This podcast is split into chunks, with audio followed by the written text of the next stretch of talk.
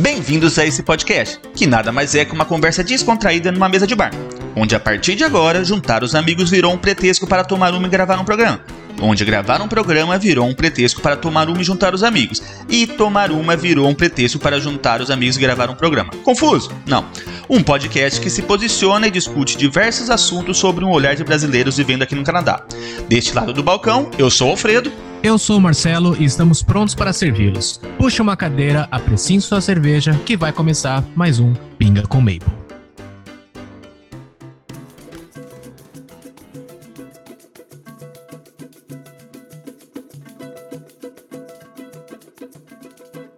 Salve, salve galerinha! Estamos começando o episódio 53 desse podcast que você já ama. Ou não. Eu sou o Alfredo e aqui comigo a gente tem aquele cara que não é o Adam Sander, mas também é um paizão, Marcelo. É nóis, galera. E aí, tudo bem com vocês? Hoje a gente tá gravando uma terça-feira, né, Marcelo? Terça-feira, fora de, de, de, schedule, né? Claro, a gente tenta mudar o nosso episódio, nosso, nossa agenda, conforme com a agenda do nosso convidado. E hoje a gente vai falar de um episódio que muita gente pediu. É um dos episódios mais esperados aí. E a gente vai falar um pouquinho de construção civil aqui no Canadá. E para falar desse assunto, a gente trouxe o Júnior. Né? O Júnior já trabalhou comigo algumas vezes, já trabalhou em diversas áreas da construção. E fala pra gente, Juninho, quem é você na fila da imigração, cara? Ah, meu nome é Júnior, eu estou no Canadá há sete anos. Eu já trabalhei em diversas áreas, já trabalhei com drywall, já trabalhei com jardinagem, trabalhei com pintura junto com o Alfredo, que me ensinou bastante. Eu me encontrei na carpintaria, sou formado inclusive na área de gestão em TI no Brasil. E aqui eu me encontrei como carpinteiro. É interessante a gente falar que a gente trabalha na construção hoje, mas a gente veio de outra área, né? Eu era professor, o Júnior trabalhava em TI e é, to é, toda uma renovação na nossa vida. A gente aprendeu a construir, a gente aprendeu esse trabalho aqui. Então a gente vai falar um pouquinho disso no episódio,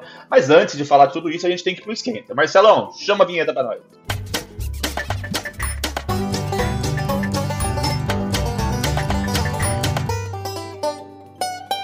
Vamos então falar do que, que a gente está tomando hoje. Alfredo, o que, que você trouxe hoje pra gente degustar? Cara, na verdade não fui nem comprei, foi a Ju. E a Ju acertou em cheio. Ela comprou uma aqui, East Coast Dipa. Agora não sei se esse é o nome da cerveja, se é o tipo. E eu não, não estou achando o tipo de cerveja, só tá falando que é Strong Beer. Realmente é muito forte. Ela é 8.2. Ela é bem amarga. Eu gostei, eu gosto de cerveja forte, principalmente no inverno. E então, é isso. Eu, eu vou ter que dar uma nota que eu nunca bebi. Eu vou dar ali uns 3,75, Marcelo. 3,75 de 5 é bom, né? É bom, é bom, é bom. Júnior, você tá tomando alguma coisa ou tá na água? Não, eu tô tomando uma Moosehead. Uma cerveja que virou minha escola. Eu tomo ela sempre que eu preciso tomar alguma cerveja. Eu acho ela muito boa. Eu gosto muito, só não tô vendo o teor alcoólico. E era a última que eu tinha. Agora eu acho que eu só tenho Corona e Stella. A Moosehead é uma lager muito popular aqui no Canadá, né? Ela é muito boa. Não, nada mal. É, pra quem quer saber também que ninguém perguntou, eu tô tomando uma lager também, chama Blonde. E, e, é muito engraçado isso, porque assim, era realmente uma das cervejas. O, todo, ó, se você já ouve esse podcast há algum pouco tempo, você já sabe que eu só compro cerveja barata. Salve algumas exceções. Mas essa é das baratas também, que eu comprei lá pela caixas que vem 48 e tal chama Cool Beer. Só que eu tava olhando uma coisa interessante aqui, cara. Nos ingredientes que a gente tá acostumado a criticar no Brasil, né? Que vai milho, sei lá o quê. Aqui, cara, é só tipo lúpulo, maltose e as coisas boas da vida, tá ligado? Então, assim, mesmo a, a, cerveja barata aqui, aí é uma cerveja boa. E, e o cara travou pra mim aqui, ó. O Júnior tá travado para mim aqui. Pra mim, eu tô, ele tá se mexendo ali, eu acho. Opa, tô só escutando vocês falar de cerveja aí, que eu não manjo muito, não. Então, vamos pro episódio, Marcelo. Chama a vinheta pra gente.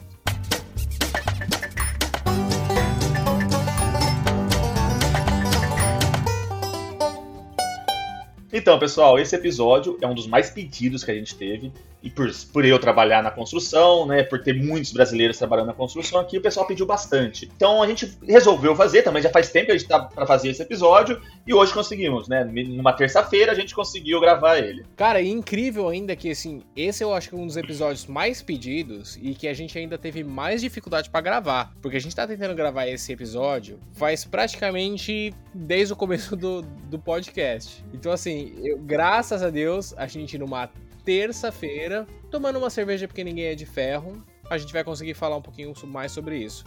E eu já começo, cara, se você me permite, eu já começo com uma, uma dúvida, curiosidade ao mesmo tempo, que eu já sei a resposta. Mas assim, o Júnior falou que ele é da carpintaria, cara. E a gente sabe que as casas aqui, elas não são de alvenaria, ou seja, de tijolo e concreto, sei lá, como no Brasil as casas elas são realmente mais feitas de madeira. Então, Júnior, quando você fala, quando você fala que você é da carpintaria, seria praticamente o quê? Um pedreiro mesmo no Brasil, né? Tipo, o cara que faz a estrutura da casa ou não? Sim, aqui a, a carpintaria do house framing, que é o que a gente chama, que é o, o esqueleto da casa, ele é feito todo de madeira em cima de, um, de uma base de concreto, concreto maciço.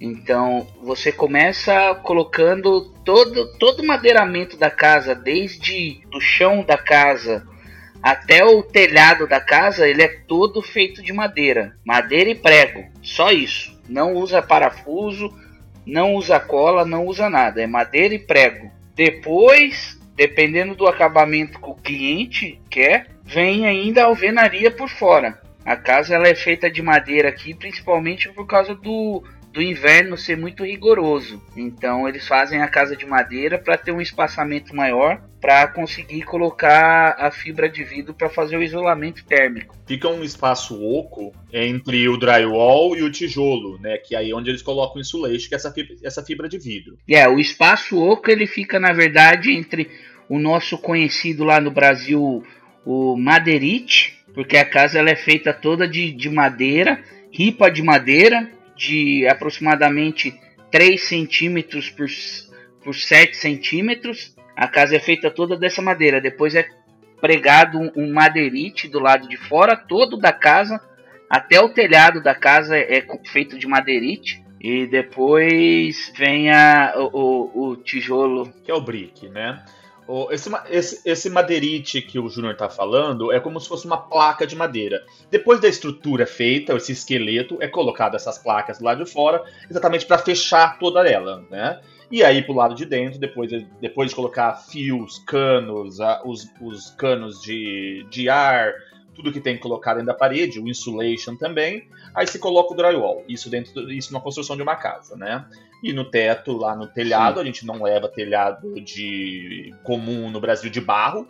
Aqui leva como se fosse uma cortiça. Um, depende, o telhado, é, quando ele é flat, ele é plano, você leva um telhado de asfalto também, né? A gente é que é muito pregado as coisas, né? A gente vê muito aquela nail gun, que a gente chama aqui, né? Utilizada desde a Sim. parte da, da construção em si até a parte do telhado, né? O pessoal subir lá e começar a pregar todas as plaquinhas, né? De, de, de sei lá, telhado, como é que chama? É que é muito mais prático você usar uma gun de prego do que você pregar com martelo. Antigamente era tudo no martelo, mas você, leva, você imagina o tempo que você leva para martelar uma casa inteira, enquanto os caras que têm prática na carpintaria com a GAN vai tá, tá, tá, tá, tá, já, já pregou cinco pregos nesse tempo. Mas se você né? assistiu Simpsons, provavelmente você vai ter assistido o próprio Homer pregar com um martelo, né?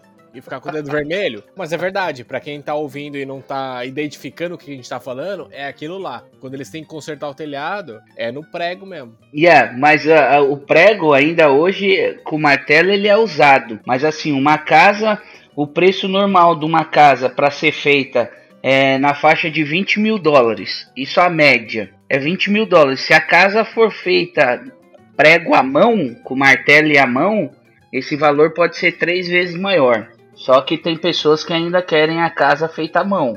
Então o preço da casa é três vezes maior porque você demora até três vezes mais. Mas teoricamente é melhor então, Júnior, pregado à mão ou é só uma nostalgia do dono da casa? É somente uma nostalgia. O prego hoje em dia, a tecnologia que a gente tem na, nas pistolas de prego, o prego em si, ele tem uma cola nele. Então quando você prega ele, ele fica muito difícil para você tirar. Você arranca a cabeça do prego, mas o prego ainda às vezes fica preso no lugar. Eu acho que é até mais difícil do que parafuso, porque o parafuso geralmente ele é mais fino e quebra. O prego ele entorta e não e você não tira. Bom, voltando um pouco no tempo, né? Eu vou falar como que foi minha relação com o Júnior. É, quando eu saí de Vaughan e vim morar em Toronto, o Júnior já trabalhava no, no, no landscape e ele me colocou dentro de uma empresa que a empresa era duas pessoas ali, era o tio e sobrinho, né? Então eu ficava com o sobrinho, que era na parte da pintura, e o Júnior ficava na parte do landscape, que era com o tio. Só que, às vezes, não tinha trabalho na pintura, eu ia pro landscape. E vice-versa, né? Então foi assim que a gente começou a trabalhar junto. Ô, Júnior, o primeiro trabalho que você trabalhou na construção foi de carpintaria, mas depois você foi pro landscape, não foi? Porque a gente, eu quero falar aqui bem por cima, mais ou menos todas as áreas da construção, né? Porque, diferentemente do Brasil, que você vê lá o seu Zé, da, né, do bar lá, que faz levanta a casa inteira, só ele, Aqui a construção é tudo fragmentada, né? Tudo diferente. O cara é especialista em uma coisa. Dificilmente você vai achar um cara que faz a casa inteira ele mesmo, né? Então, quando eu te conheci mesmo, você estava no landscape. Fala um pouquinho da parte do landscape. O que, que é o landscape? O landscape foi assim, quando eu estava na, na carpintaria, o serviço de carpintaria desceu um pouco. Então aqui quem tem vontade de trabalhar nunca fica desempregado. Eu falei, pô, vou tentar alguma coisa nova. E eu conhecia já esse senhor, ele era meu vizinho, e eu um dia perguntei para ele: "Ah, eu tô procurando emprego, eu gostaria de aprender essa área da jardinagem". E ele me levou e em uma semana trabalhando com ele, ele já tinha confiança em mim para me deixar sozinho no trabalho, para eu dirigir as maquininhas pequenas, né? Uma retroescavadeira pequena, um bobcat. E eu sempre falava para Alfredo, eu já conhecia o Alfredo antes, e falava para Alfredo, Alfredo, vem para construção, cara, vem fazer dinheiro, vem para cá, vem para Toronto. Aí não vai dar nada para você, vem pra cá. É, nessa época eu trabalhava, eu lavava carro, né? Então, realmente, eu conheci o Júnior, porque o Júnior é ex-marido de uma prima de segundo grau minha. E, ele falava mesmo, vem pra cá, vem pra cá, vem pra cá. E eu fiquei bastante tempo lavando o carro. E depois eu meti o louco lá, falei assim, não, não quero mais lavar carro, vou pra Toronto. E vim na cara e coragem. Mas aí eu vim, eu já, eu já tava com esse trabalho aí, né, que o Júnior já tinha arrumado para mim, dessa, com esse pintor aí. Yeah, e o, o cara precisava de um ajudante. O Alfredo, quando veio, ele não sabia nada de pintura, né, Alfredo? E eu lembro que o Alfredo estava super empolgado, foi aprender a pintar. Eu já não gosto muito de pintura, mas o Alfredo ficava sempre na área de pintura.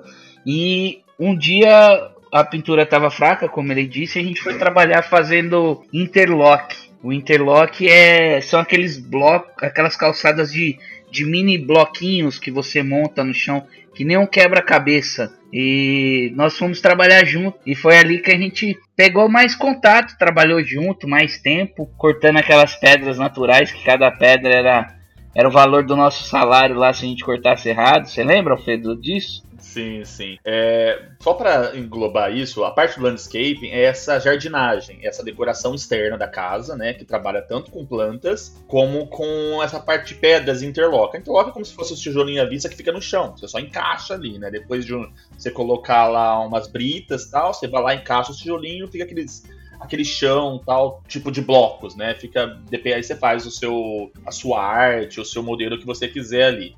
E também a gente trabalha com essas pedras gigantes que o Júnior falou, que são geralmente degraus de escada, que você em dois você não consegue carregar aquilo lá, né? Você tinha que usar três pessoas usando uma corda, colocando no pescoço para mover aquela, aqueles degraus lá e, e, tinha diversas dessas pedras. Então era um trabalho muito pesado. No landscape você trabalha muito curvado, né? Porque você faz muita coisa no chão, os interlocks tem que cortar, você tem que pegar a quick cut, que é aquelas máquina de cortar tal pegar certinho, tem que fazer o corte certinho também, porque você não pode perder uma peça ali, que como o Júnior falou, uma, uma peça era nosso salário, né? Que era uma pedra, era uma pedra, já no, no, no formato da escada. Então você tinha que cortar ali para fazer lá o seu, o seu mosaico, fazer o que você tinha que fazer. E você tinha que cortar certo, os blocos você tinha que cortar certo, então você tem que estar tá sempre carregando peso, pegando coisa no chão. Nessa parte de decoração externa, é uma parte bem pesada, eu falo, né, Júnior? Sim, é uma parte bem pesada, mas é, foi uma época que o serviço estava bem escasso, né? Quando a gente. Eu, eu tomei por, por ideia, assim, quando eu vim morar fora, de não procurar ajuda de ninguém no Brasil. Eu me submetia a trabalhar pesado, o que, o que fosse de trabalho para eu conseguir me manter. E o, a pintura, inclusive, era até mais leve, né? Mas eu, como não gostava muito da pintura, e cada patrão precisava de um, um braço direito, o Alfredo era de um, eu era do outro. É, eu fui para da pintura, é... porque é o que apareceu para mim, mas é uma área que eu gostava também, né? Ela não é tão pesada igual a landscape, mas ela é muito mais detalhista, né? Tipo, a parede, eu lembro do, do patrão, ele vinha com celular, ligava a luz do celular, iluminava a parede de lado para pegar os defeitinhos da parede. Eu tinha que dar massa, eu tinha que dar o sharp. Depois que tá o drywall puro, você tem que dar o prime, depois tem que lixar o prime, você tem que dar a primeira demão, você vai lixar a demão, né? E você tem que ver o, o, os, os pequenos uh, imperfeições da parede, você tem que passar massa, lixar, passar massa, lixar, até ficar lisinho, né? Aí você queima aquela, aquele touch up que você fez, e tem que pintar de novo, né? Esse, essa parte do touch-up você pode dar depois da Prime, ou antes, sei lá, enfim. Mas a parede tem que estar tá perfeita, né? Então, o, o, esse meu patrão, ele era muito detalhista, e eu aprendi muito com ele. Eu briguei depois no final com ele, porque eu achava que ele era bem folgado, mas eu, convenhamos que eu aprendi tudo que eu sei de pintura ali com ele, né? Era folgado, né, João? Uma adenda aí. Eu saí da empresa porque eu briguei com o patrão do Alfredo. E o Alfredo saiu da empresa porque brigou com o mesmo cara.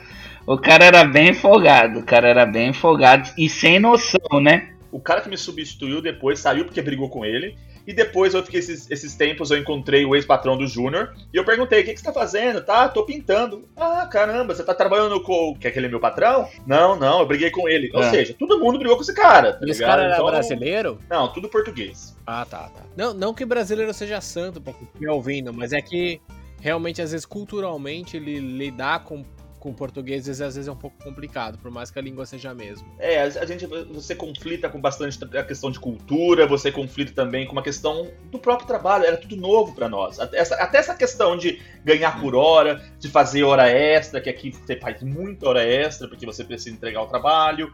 Essa coisa era muito nova para mim também, sabe? Então, hoje Lógico, eu tenho outra cabeça da construção. Talvez eu não brigaria tanto com ele. Continuo achando que ele era folgado, mas eu acho que eu, eu, eu, hoje eu compreendo algumas coisas que antes eu não compreendia, sabe? É um amadurecimento. Quando a gente é muito novo e trabalha com outras pessoas, a gente acha que, que a gente já sabe, que a pessoa não não precisa dar esse tipo de bronca. Mas depois com o tempo, com o amadurecimento que a gente tem, não só pessoal, mas na área de construção, a gente já, já fica bom, entre aspas, o suficiente para saber quando o cara tá só enchendo o saco ou quando o cara tá falando a verdade. Nossa autocrítica melhora muito. E português com relação a brasileiro implica muito. Eu, eu hoje em dia eu já tô num, num ponto de chegar a falar assim, é português eu não trabalho. Eu prefiro sair e abandonar um trabalho do que trabalhar com português.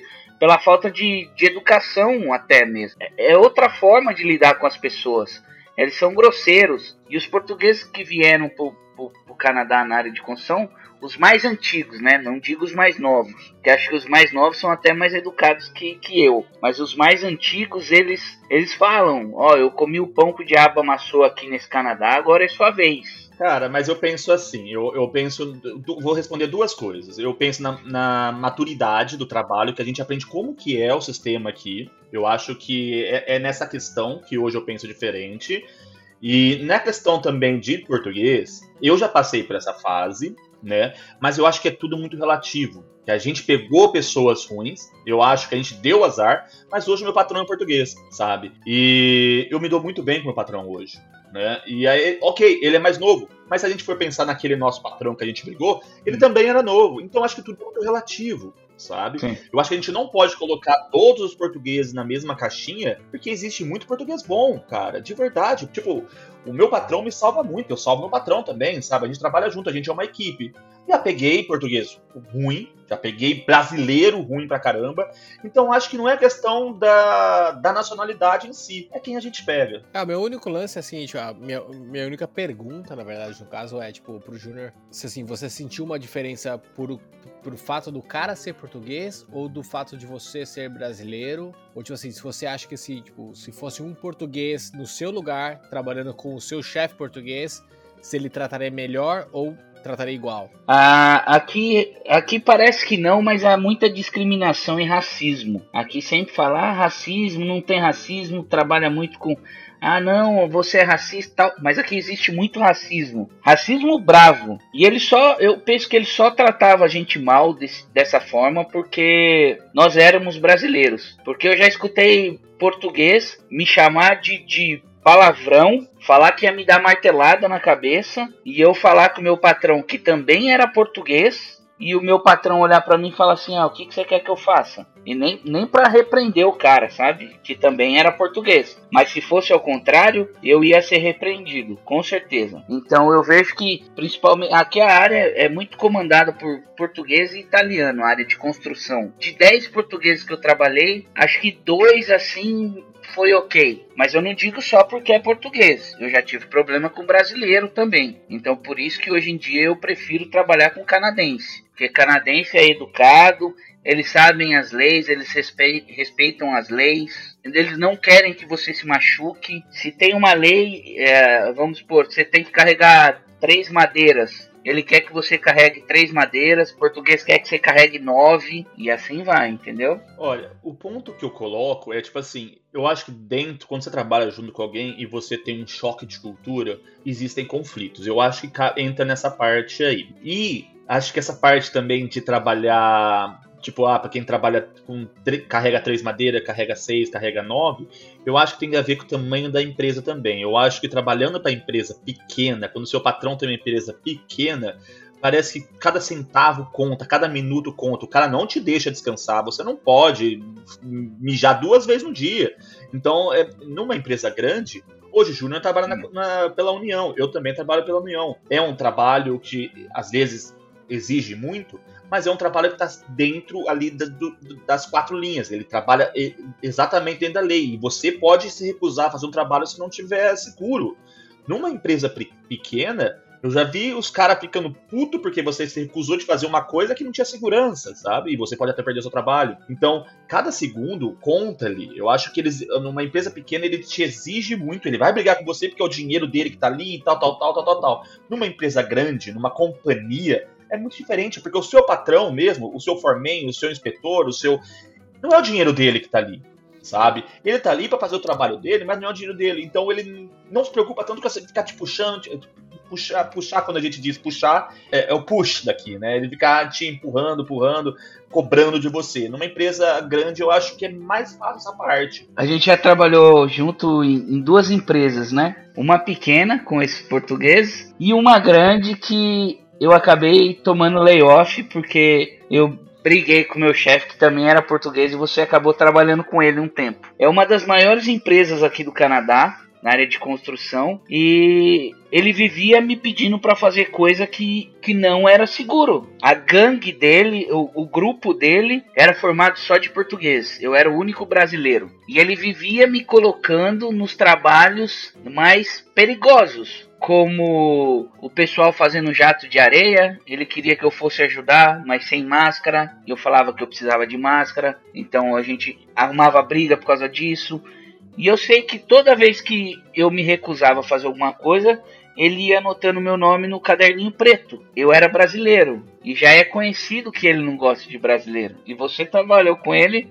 Você tentava me defender, que eu lembro muito. Você falava que não era bem assim. Mas o cara era o tipo de nacionalidade que eu não trabalhia mais. Eu não sei. É, é, essa pessoa, né, a gente não vai citar nome, mas eu, eu, eu, me dou muito bem com ela hoje, então acho. Eu não sei. É, então, um pouco até complicado, né? Tipo, é uma pessoa que tem me ensinado muito, então eu acho que talvez foi uma questão pessoal, Júnior. Eu acho que foi algum conflito entre vocês. E eu acho que não é questão de ser brasileiro ou ser português, cara. Eu acho que às vezes era uma questão pessoal mesmo, entendeu?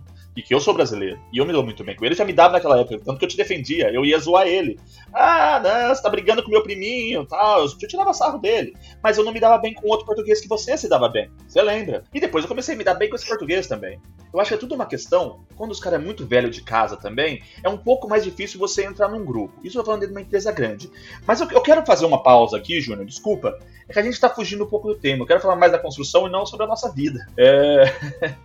eu queria abordar um pouquinho, dentro das áreas da construção, quais são as, as áreas mais populares na construção de casa, de casa. Acho que a gente vamos, vamos começar em ordem okay. cronológica de uma construção de casa, né, para o pessoal se identificar. Eu quero mostrar quais são as áreas que as pessoas podem procurar aqui, né? Começando pelo pelo princípio de tudo, que é a fundação, que é o concreto. Parte da fundação, elas são formas já pré-fabricadas de encaixe uma na outra. Então, o primeiro passo é eles escolherem o terreno, né? E, e, e aquelas, big, aquelas máquinas escavadeiras bem grandes e fazem o aterramento a profundidade, porque aqui no Canadá, pelo menos a maioria, 95% das casas tem o porão e algumas casas o porão é habitável ou não. Então vem a máquina, faz a escavação com, com a profundidade desejada, o que foi combinado com o cliente ou com, com o engenheiro, faz a escavação e, e deixa plano. Depois que, a, que foi feita a terraplanagem no terreno, vem essas formas e elas são de encaixe, são painéis. Então cada painel vai montando um painel no outro. Ele tem a base de concreto tem aproximadamente uns 30 centímetros de largura e comprimento varia do, do tamanho da casa que o cliente pede, né? Então é feita toda essa armação, esse encaixe das formas uma na outra. Depois que é feito esse encaixe, vem a, a, aqueles caminhões de concreto, aqueles que ficam rodando que a gente vê nas estradas, e enchem aquilo com concreto até o, o nível. Essa seria a fundação. É, o nível que está na planta, né? No, no, no, projeto da casa, né? Porque às vezes tem um basement mais raso, tem um basement mais fundo. E esse é o primeiro passo. E quando o cimento está quase secando, passa uma pessoa em volta da casa colocando parafusos topo desse cimento, que é onde a casa de madeira vai começar. Pô, então a gente já fez ali a estrutura da casa, o basement e tal, já é aquela parte que vai aguentar todo o peso da casa. Seria, seria o alicerce, que a gente chama? Exatamente. Isso, o alicerce. No Brasil, a gente fala só alicerce porque ele acaba sendo um pouco menor, né? No Brasil a gente não tem o costume de ter o porão na casa. Mas aqui, às vezes, o alicerce chega a 2 metros de altura. Porque é uma acaba sendo uma parte habitável dentro da casa, com banheiro, com cozinha, com tudo. Ah, depois que é feito esse alicerce, é, você começa a, a, parte da casa em si, do esqueleto da casa de madeira. Você vai em volta de, você olha a planta, vê a, a, qual vai ser a distribuição, que é tudo definida pelo, pelo engenheiro e pelo arquiteto. Como vão ser distribuídas as madeiras, o, o, as paredes dentro da casa. Então você vai em volta desse alicerce todo e começa com a primeira fiada de madeira, que é uma madeira que você põe ela deitada em volta dessa casa. Com o furo, você tem que fazer um furo nela, porque ela precisa trabalhar com esses parafusos que foram postos no, no alicerce. Esse parafuso vai ser o parafuso que se que segura essa madeira, que segura o resto da casa toda. Ah, depois a gente começa por as, as joists, eu não sei como falar em português, plywood e vai montando plywood em cima de plywood, madeira, levantando parede. Resumindo, até o teto. depois o concreto monta toda a estrutura da casa, o esqueleto, já vai colocando os plywood, que são essas folhas de madeira, que coloca no chão, na parede, uhum. do lado de fora, né? Então, e no, e no telhado. Então você tem uma casa de madeira toda fechada, sabe? Essa é a estrutura básica da casa. Porque assim, lá no nosso começo, a gente ainda. O Júnior ainda comentou sobre o, sobre o brick, que eu perguntei pra ele sobre a marcenaria e tal. Só que assim, nem toda casa tem brick, né? Tem algumas casas que ficam, no final das contas, ficam na madeira mesmo. Ou não? O brick, é, o brick é acabamento, né? Então é a última coisa praticamente que vai. Na questão externa, no caso, né? É, nem toda casa tem brick. Elas têm alguns outros materiais, tem umas que é tipo um próprio insulation mesmo, que é de fibra de vidro, depois você coloca uma massa por fora. Você tem casas de madeira. Hoje não é tão comum madeira por fora não, Marcelo. Hoje você tem alguma coisa mais assim impermeável, sabe? A, a, madeira, quando você deixa no lado externo, ela, com o tempo ela apodrece, né? Quando não. Geralmente, quando não é brick do lado de fora, é um outro material que a gente chama de siding, como se fosse aqueles forros de PVC que a gente tem no Brasil, seria esse forro de PVC todo por fora da casa, ou seria também o estoco, que seria como parecido com o nosso grafiato, mas ele não seria aplicado direto na, no madeirite, na madeira.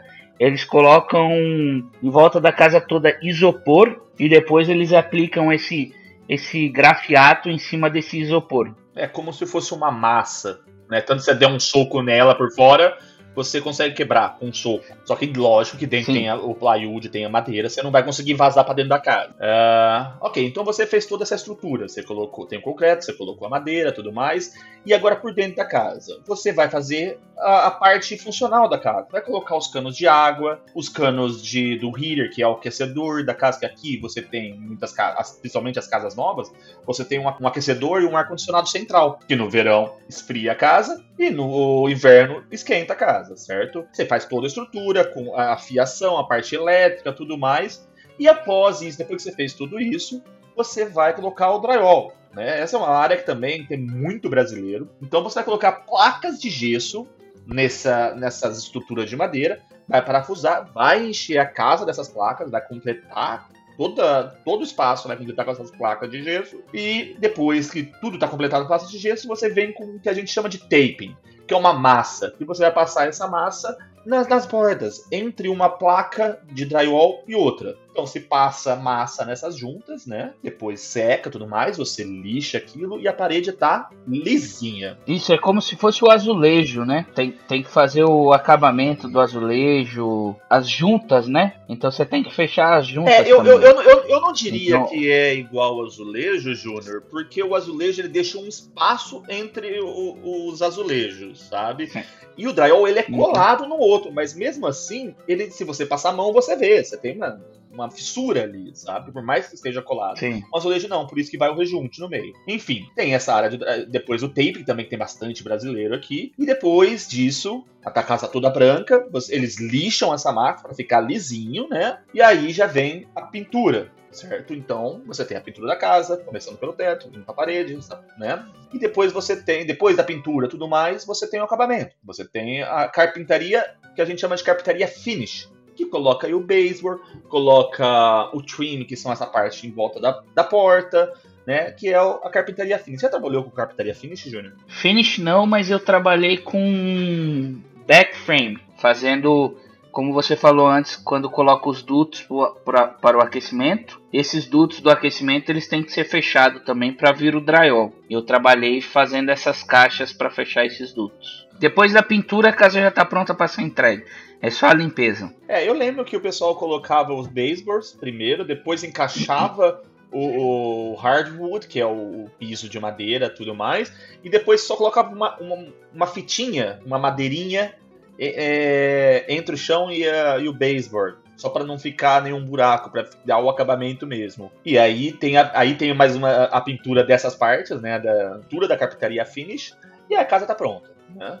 Eu acho que essa é a estrutura de casa. Yeah. Mas existe. Ô, ô Júnior, é isso que eu ia perguntar. Existe só construção de casa aqui? Não, a gente é um. A gente pode ser um exemplo disso, né? Hoje em dia você trabalha em pontes e eu tô trabalhando em túneis. Então a construção no Canadá, por ser um país novo, a construção tá todo vapor aqui. É uma área que todo dia cresce, é uma área que paga muito bem. Eu posso dizer que a área de construção aqui, eu acho que é que realmente move o Canadá. É, a construção é uma área pesada, né? Então o canadense normalmente ele não quer trabalhar na área de construção. Então é uma área bem valorizada, né? Então realmente paga bem.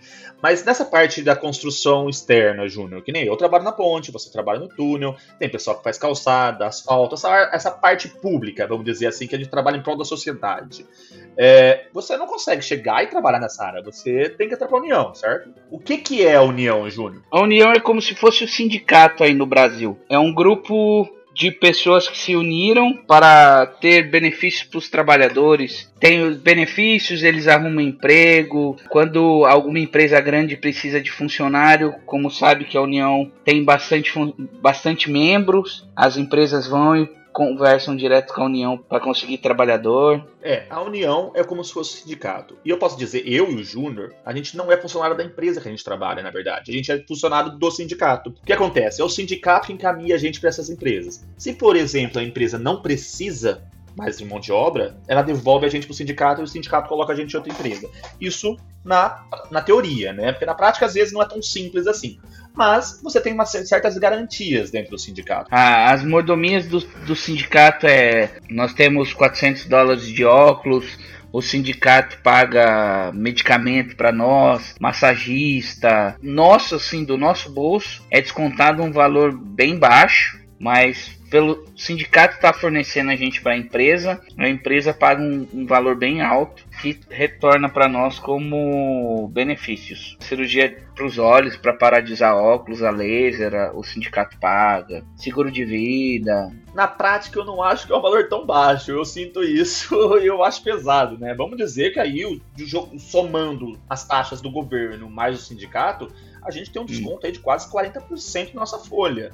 Eu não acho isso pouco, não, mas assim, a gente tem muito benefício, né? E a gente tem um salário alto garantido pelo sindicato. Empresas que não estão no sindicato, elas ganham um salário baixo, ao meu ver. Vamos colocar um, um cálculo fácil aqui, vai. Vamos supor que um, um, trabalhador numa, da Heavy Construction na União ganha em torno de 45 dólares por hora. Ele, se ele trabalhar lá as, as 40 horas semanais dele, ele vai pegar por hora, na verdade, uns 25, 26, 27 dólares. Essa diferença fica para o sindicato, né? Fica para o governo. Então, você está fazendo dinheiro, eles estão capitalizando em cima de você. Mas, se você pensar que fora do sindicato, você não encontra um trabalho que você ganha 25 dólares. Então você está bem, eu acho. Porque, ok, eu estou ganhando 25, mas eu tenho todos os benefícios que uma pessoa fora do sindicato não tem. Eu estou ganhando a mesma coisa de uma pessoa ali fora do sindicato. E outra, quando, um dos benefícios, o Júnior falou alguns, mas outros benefícios, é que no imposto de renda a gente não precisa pagar nada, porque a gente já está já tá pagando. Né? Já é descontado dentro da folha. Uma pessoa que trabalha por conta, ela tem que acertar tudo isso no, no, imposto de renda dela no começo do ano.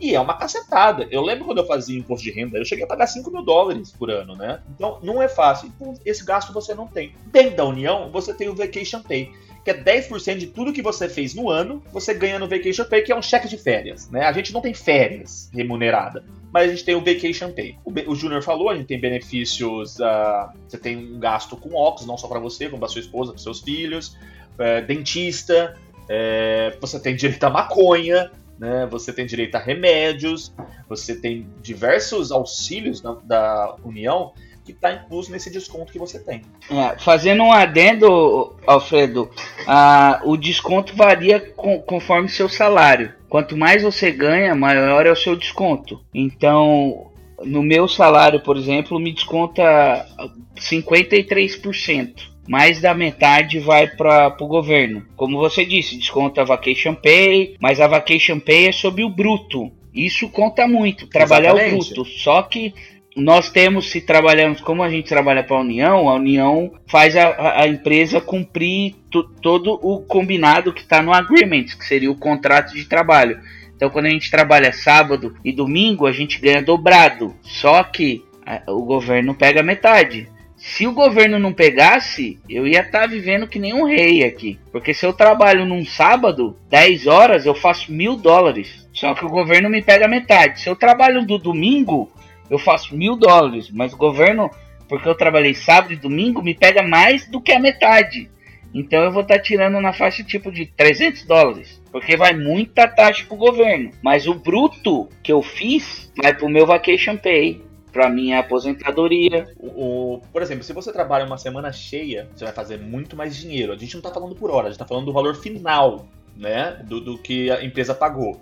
Então seus descontos vão ser maior. Mas, por exemplo, você trabalha um dia na semana. Um exemplo, ah, choveu, a semana choveu todos os dias, só deu para trabalhar um dia e tal. Os seus descontos são bem baixos. Numa semana que você trabalha um dia, vamos supor que você vai estar ganhando ali, se, normal, se a empresa paga 45, você vai ganhando ali uns 35 ou mais. Porque, porra, ele tá fazendo muito pouco dinheiro essa semana. E, e, a, o cálculo do governo não quer saber quanto você ganha por hora, quer saber o seu final quanto foi pago final.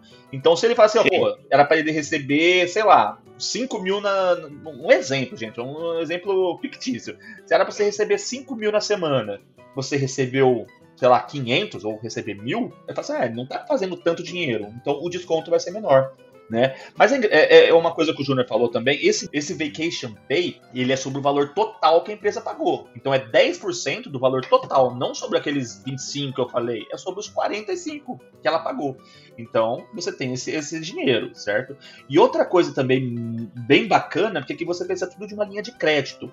Então, quando você vai levar as suas income tax, ele vai calcular sobre o valor não que você pegou em dinheiro, mas quanto que a empresa pagou, incluindo tipo o, as taxas, os, os descontos e tudo mais.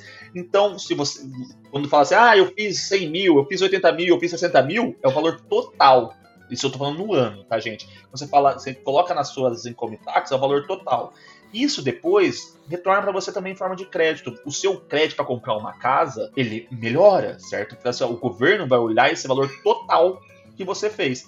Então, você tem um salário maior, você vai ter um crédito maior. Entendeu? E aí, Júnior, eu fico com uma dúvida aqui, porque você falou assim, logo no começo, você falou assim, pô, eu sou da área de TI, eu sou gerente de TI, sou formado em gerência de TI. O que faz, cara, um cara de TI em Toronto que já é uma tipo assim, um, um, lugar que tem muita vaga de TI, querer continuar trabalhando em construção? Ah, pra ser bem sincero, quando eu cheguei aqui, eu vim com, com quase zero de inglês, né? Então, para eu conseguir uma área, uma vaga na área de TI aqui era bem difícil. Então, eu fui para construção por ter a facilidade de ter mais brasileiro e ter mais português, então eu consegui me comunicar. Mas depois de um tempo trabalhando, um tempo eu digo assim, seis meses, um ano, eu via amigos meus da minha cidade que também eram da área de TI e estavam aqui, estavam ganhando bem menos do que eu na área de construção. E quando você vai para um país novo, você não se importa começar de novo. Eu pelo menos não me importo. Eu comecei de novo e não me arrependo. Então eu acho que a escolha que eu fiz foi por causa do inglês e também por causa do salário. Porque eu acho que se eu tivesse no TI, eu tava fazendo menos do que eu faço hoje na construção. Ah, você acha que tipo, na área de TI hoje você acabaria, no final das contas, fazendo menos do que você faz na construção? Sim, faria menos. Isso é muito engraçado, né, cara? Isso é, isso é bizarro, né? É porque aqui a construção ninguém quer, né, velho? Porque é um serviço pesado. Só que quando o Alfredo fala assim, tipo, ah, heavy construction, heavy construction significa construção pesada. É pesado, mas a gente tem muito maquinário, né? É pesado, mas não muito pesado o corpo. Ó, eu, eu, eu truco, Júnior, porque a gente trabalha os dois na, na Heavy Construction. Você é carpinteiro, eu sou General Labor. O General Labor é o ajudante geral. E eu sou aquele cara que eu não preciso construir, eu preciso destruir. E eu acho essa parte muito difícil. Você já trabalhou no, no shipping uma vez. Você acha pesado isso, Alfredo? Pergunta pro Júnior. O shipping é pesado, Júnior? Yeah, o, o shipping eu trabalhei e é pesado. Eu já deixei a empresa porque eu só tava no shipping. O que é o shipping, Júnior? O shipping é aquela britadeira que a gente tem no Brasil que parece um, um helicóptero. É aquilo. Mas aí, você gosta, você lembra que a gente conversou sobre isso? Você falou, eu gosto de fazer isso. Eu já, eu já sou, é assim, eu, eu já tenho a minha experiência como carpinteiro. Então você colocar um cara que é carpinteiro para fazer shipping, fazer trabalhar na britadeira, não condiz, entendeu? É tipo, não, não dá, não dá match. Não, sim, porque o carpinteiro teoricamente é até um cara que vai tipo mais nos detalhes, ele é um cara um pouco mais sensível no trabalho ali, né? Não é, não é um cara que vai quebrar a parede.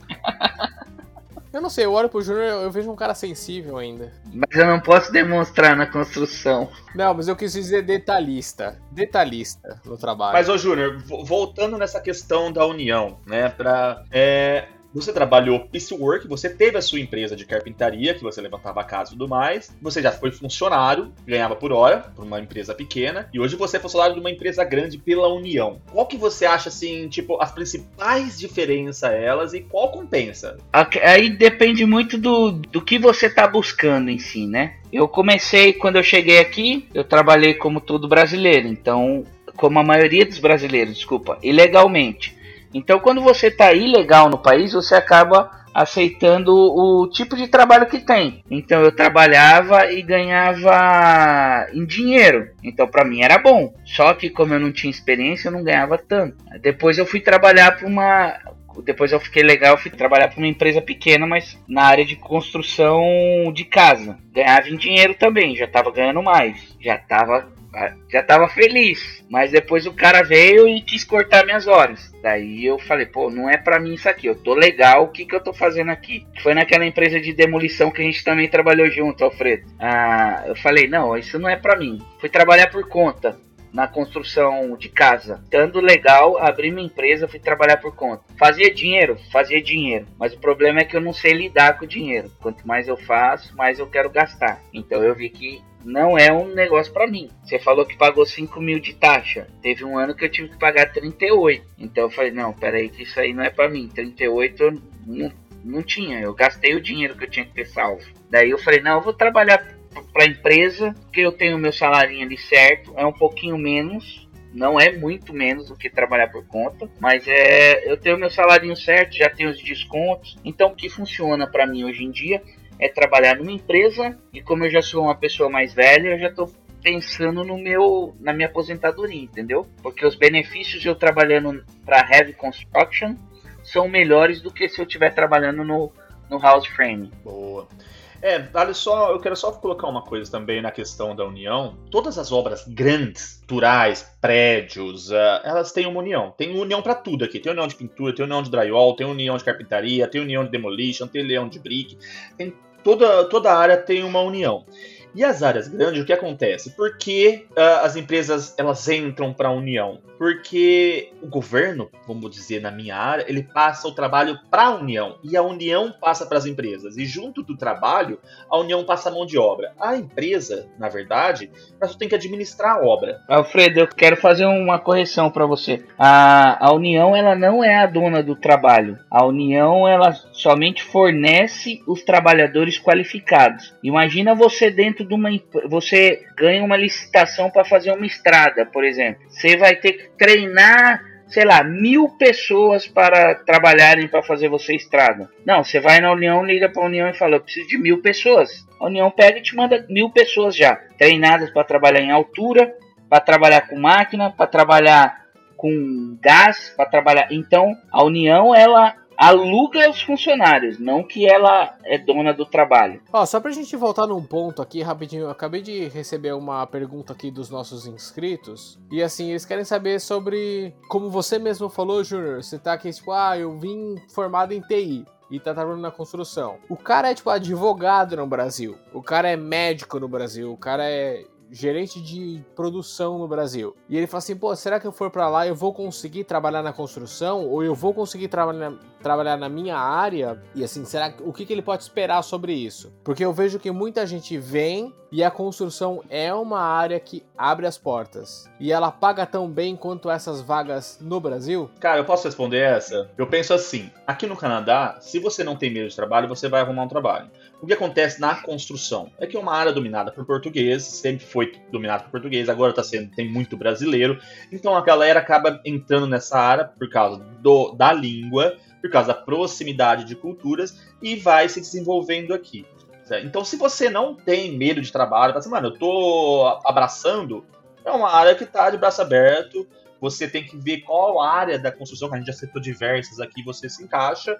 E eu acho que, mano, todo mundo pode fazer assim. Você encontra todo tipo de homem, mulheres trabalhando na construção, idades. Eu acho que o mercado de construção ele é bem vasto, bem amplo. Acho que cabe todo mundo, sim, Marcelo. Era isso? Era mais ou menos isso mesmo, assim, tipo, e eu acho que é até interessante, assim, levar para as pessoas essa informação de que o Canadá ele é aberto, né? Assim, é aberto a muitas, a muitas mudanças, aliás, mudanças de trabalho também. Sabe? Eu, eu conheço muita gente que era no Brasil, sei lá, do cara do marketing, de publicidade e veio para cá, trabalha no financeiro, assim como um cara que era tipo advogado e tá aqui trabalhando na construção e por aí vai. Assim como o nosso próprio Júnior, que tra trabalhava também em TI e agora tá na construção. E eu acho interessante a gente levantar isso, assim, tipo, que o, o Canadá ele realmente dá umas aberturas profissionais também e que aqui, assim, acho que o Júnior pode até complementar, Júnior, desculpa se eu tô atropelando, mas não só porque você é formado, sei lá, numa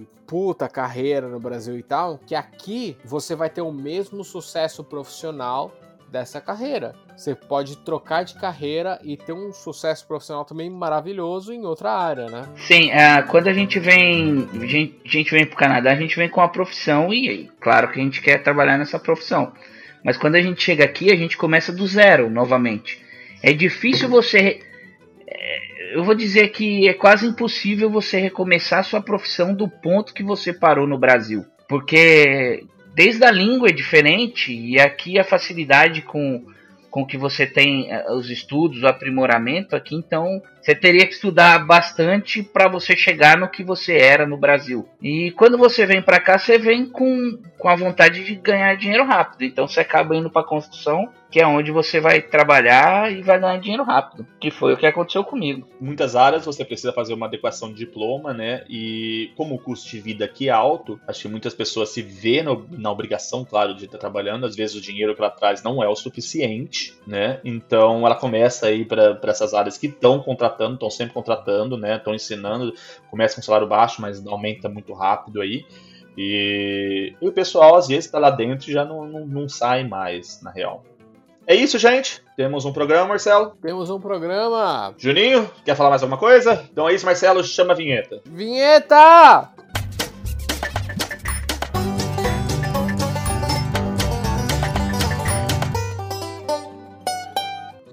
Nossa sessão de indicações, Juninho, começando por você, cara. Você tem alguma indicação pra gente hoje? E a minha indicação é a cidade de Tobermory. Ela fica a 3 horas de Toronto, na Bruce Península. Ah, é um lugar que eu gosto muito de ir porque lá a água é bem cristalina. Eu consigo nadar, consigo ver alguns barcos afundados.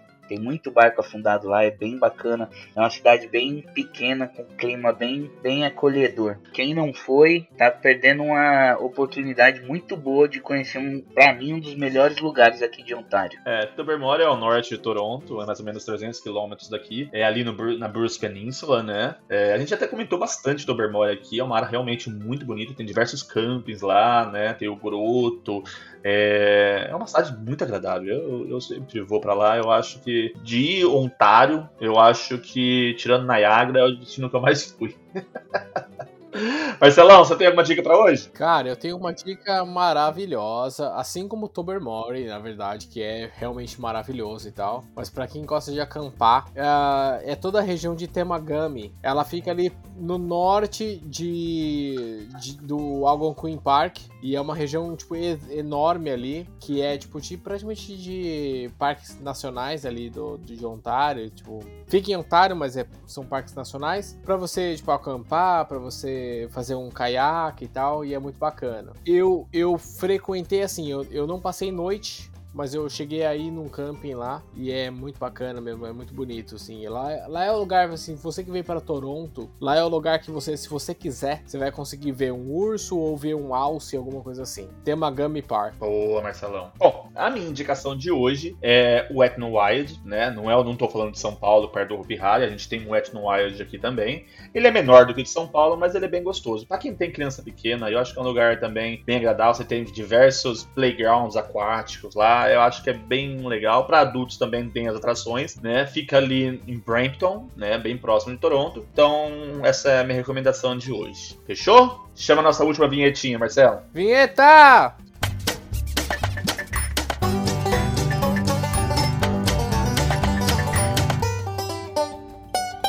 Então chegamos ao final do podcast, pessoal. É, eu quero agradecer mais uma vez a todo mundo que mandou mensagem nesse período sabático que a gente teve aí. Todo mundo perguntando o que aconteceu com o podcast, porque a gente não gravava mais. Voltamos, estamos aqui. Então a gente vai, como a gente falou no último podcast, a gente vai priorizar conteúdos bacanas. Então acho que tem muita coisa legal vindo por aí. É, eu quero muito agradecer o Júnior, Juninho. É, já, a gente trabalhou muito junto já. A gente já tem uma história aqui no Canadá. Tava junto na Acon lá. É, já tivemos três empresas junto, a gente tá sempre junto aí, sempre o, destino coloca a gente pra co colaborar, cooperar, né, trabalhar aí. Cara, mais uma vez, obrigado por estar aqui com a gente, por colocar a sua experiência, seu conteúdo, acho que foi do caralho. Obrigado, você é irmãozão. E eu queria agradecer Alfredo, Marcelão, valeu aí pelo convite. Foi um prazer estar aqui junto com vocês, esclarecendo um pouco sobre a área de construção aqui no Canadá, tentando passar um pouco do meu conhecimento para vocês. E qualquer dúvida, vocês podem entrar em contato, tanto comigo, com o Alfredo, com o Marcelo, que a gente sempre tem contato um com o outro. A gente pode esclarecer vocês aí, tá bom? Espero que vocês tenham gostado desse podcast, com a minha participação. E eu gostaria de também parabenizar minha filha, que nesse último dia 23 ela completou dois aninhos. Júlia, papai te ama. Um grande abraço. Beijo a todos. Que animal, cara. Feliz aniversário pra sua filha, mano. Feliz aniversário, Julinha. então é isso, pessoal. Tamo junto. Obrigado a todo mundo que chegou até aqui. Até o próximo episódio. Valeu? É isso aí, galera. Valeu, valeu. Boa noite. Até mais. Valeu, galera. Falou. Tchau, tchau.